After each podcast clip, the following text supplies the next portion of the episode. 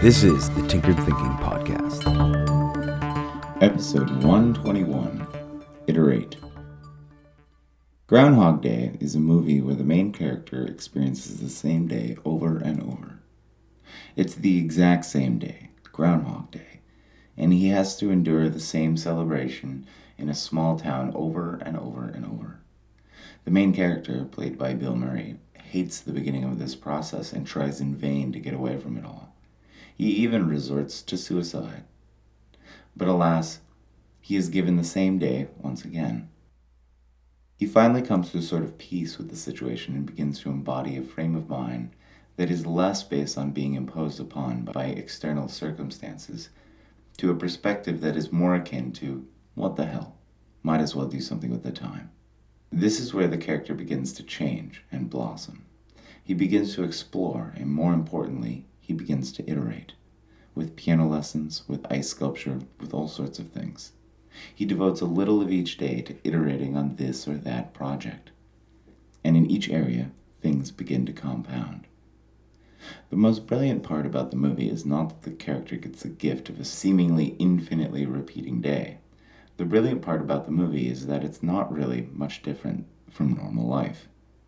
Yes, different things happen from day to day, but with routine, structure, and schedule, we can make our own Groundhog Day, and in so doing, create repeating spaces where we can make progress on all sorts of fronts. One good one is waking up. For a lot of people, waking up is a painful, difficult, miserable process. The reason why it's often difficult is because our focus is backwards. We are thinking about how comfortable and restful it was to be asleep. But what happens if similar good feelings apply to the things we are about to do, like waking up early to open gifts on a holiday, or to get going for a vacation that has been in the works for a while? Or how about a project that we've been making progress on? What if the project is an insanely simple one? What if the project is just to wake up with more drive and motivation? How might we accomplish this repeating feat? No formula will work for everyone, and this is why it's important to iterate the process and try to find what works. It might help to replace the alarm clock with a coffee maker that brews on a timer. It might be helpful to adopt a cold shower routine first thing in the morning, or doing push ups or stretches or meditation, or figuring out what the best food to give the body first thing might be.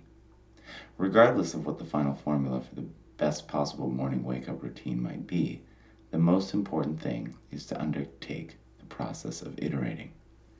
We may find that we can always make it a little better. And in so doing, we never hit a plateau. We are living a trend. The truly strange thing about embodying a living trend with any sort of iterating project that we attempt to improve ourselves through is that with any kind of consistency and perseverance, we can perpetually experience a better version of ourselves. This would mean that every moment is a time when we are better, which effectively means that we are perpetually experiencing the best existence we've experienced because our ability to engage with reality supersedes all prior moments. Of course, no one functions on this kind of upward trend consistently. We all fall a few paces behind in this or that respect, or with this project or that hope. But the prospect is still one to shoot for because it is a perspective that offers a high probability for improving. This episode references episode 80, Compound. If you'd like to fully explore the reference, please check out that episode next. This is the Tinkered Thinking Podcast. Thank you for listening and be sure to visit our website at tinkeredthinking.com. As always, and like everyone else, please subscribe. And if you'd like to support this work, please visit the support page. Any questions are always welcome. And until tomorrow, be careful about the context.